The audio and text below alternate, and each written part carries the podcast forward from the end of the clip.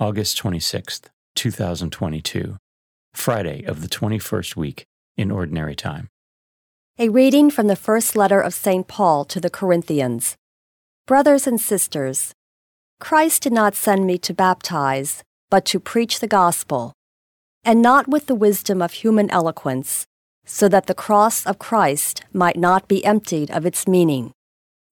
The message of the cross is foolishness to those who are perishing, but to us who are being saved, it is the power of God. For it is written, I will destroy the wisdom of the wise, and the learning of the learned I will set aside. Where is the wise one? Where is the scribe? Where is the debater of this age? Has not God made the wisdom of the world foolish? For since in the wisdom of God, the world did not come to know God through wisdom, it was the will of God through the foolishness of the proclamation to save those who have faith.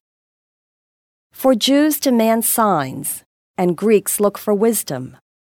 But we proclaim Christ crucified, a stumbling block to Jews and foolishness to Gentiles. But to those who are called, Jews and Greeks alike, Christ the power of God and the wisdom of God. For the foolishness of God is wiser than human wisdom, and the weakness of God is stronger than human strength. The Word of the Lord. The Responsorial Psalm. The response is The earth is full of the goodness of the Lord. Exalt you just in the Lord. Praise from the upright is fitting. Give thanks to the Lord on the harp. With the ten stringed lyre, chant his praises. The earth is full of the goodness of the Lord. For upright is the word of the Lord, and all his works are trustworthy. He loves justice and right. Of the kindness of the Lord, the earth is full. The earth is full of the goodness of the Lord. The Lord brings to naught the plans of nations. He foils the designs of peoples. But the plan of the Lord stands forever, the design of his heart through all generations. The earth is full of the goodness of the Lord. A reading from the Holy Gospel according to Matthew. Jesus told his disciples this parable The kingdom of heaven will be like ten virgins who took their lamps and went out to meet the bridegroom. Five of them were foolish, and five were wise. The foolish ones, when taking their lamps, brought no oil with them, but the wise brought flasks of oil with their lamps.